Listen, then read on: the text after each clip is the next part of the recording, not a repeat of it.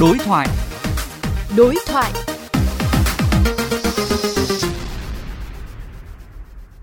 Thưa quý vị, sau khi vaccine ngừa covid mười chín của hãng AstraZeneca được tiêm chủng ở Việt Nam và một số quốc gia trên thế giới, đã xuất hiện rải rác các trường hợp phản ứng sau tiêm.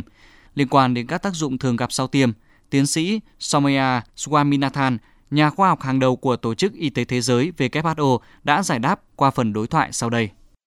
Thưa tiến sĩ, vì sao sau khi tiêm vaccine thì người dân được khuyến cáo nán lại phòng tiêm để theo dõi? Điều này là do nhân viên y tế ở đó muốn theo dõi tình trạng của bạn sau tiêm. Rất hiếm khi bạn có thể bị phản ứng sau tiêm vaccine, nhưng nếu điều đó xảy ra khi bạn đang ở phòng khám thì họ có thể xử lý.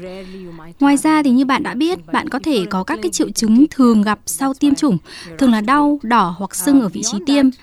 Bạn có thể bị sốt nhẹ, đau mỏi toàn thân, đau đầu hoặc cảm thấy không khỏe.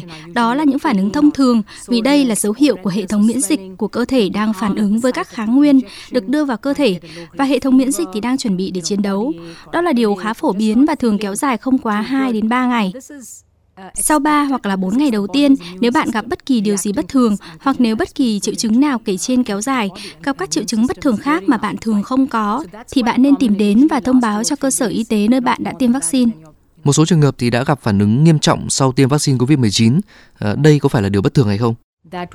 Hiện chúng tôi đang thu thập cơ sở dữ liệu toàn cầu.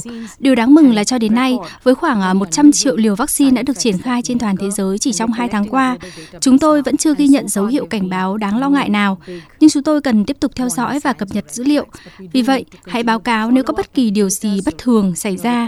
Đồng thời cũng không nên quá lo lắng nếu bạn thấy một số tác dụng phụ nhẹ kéo dài trong vài ngày.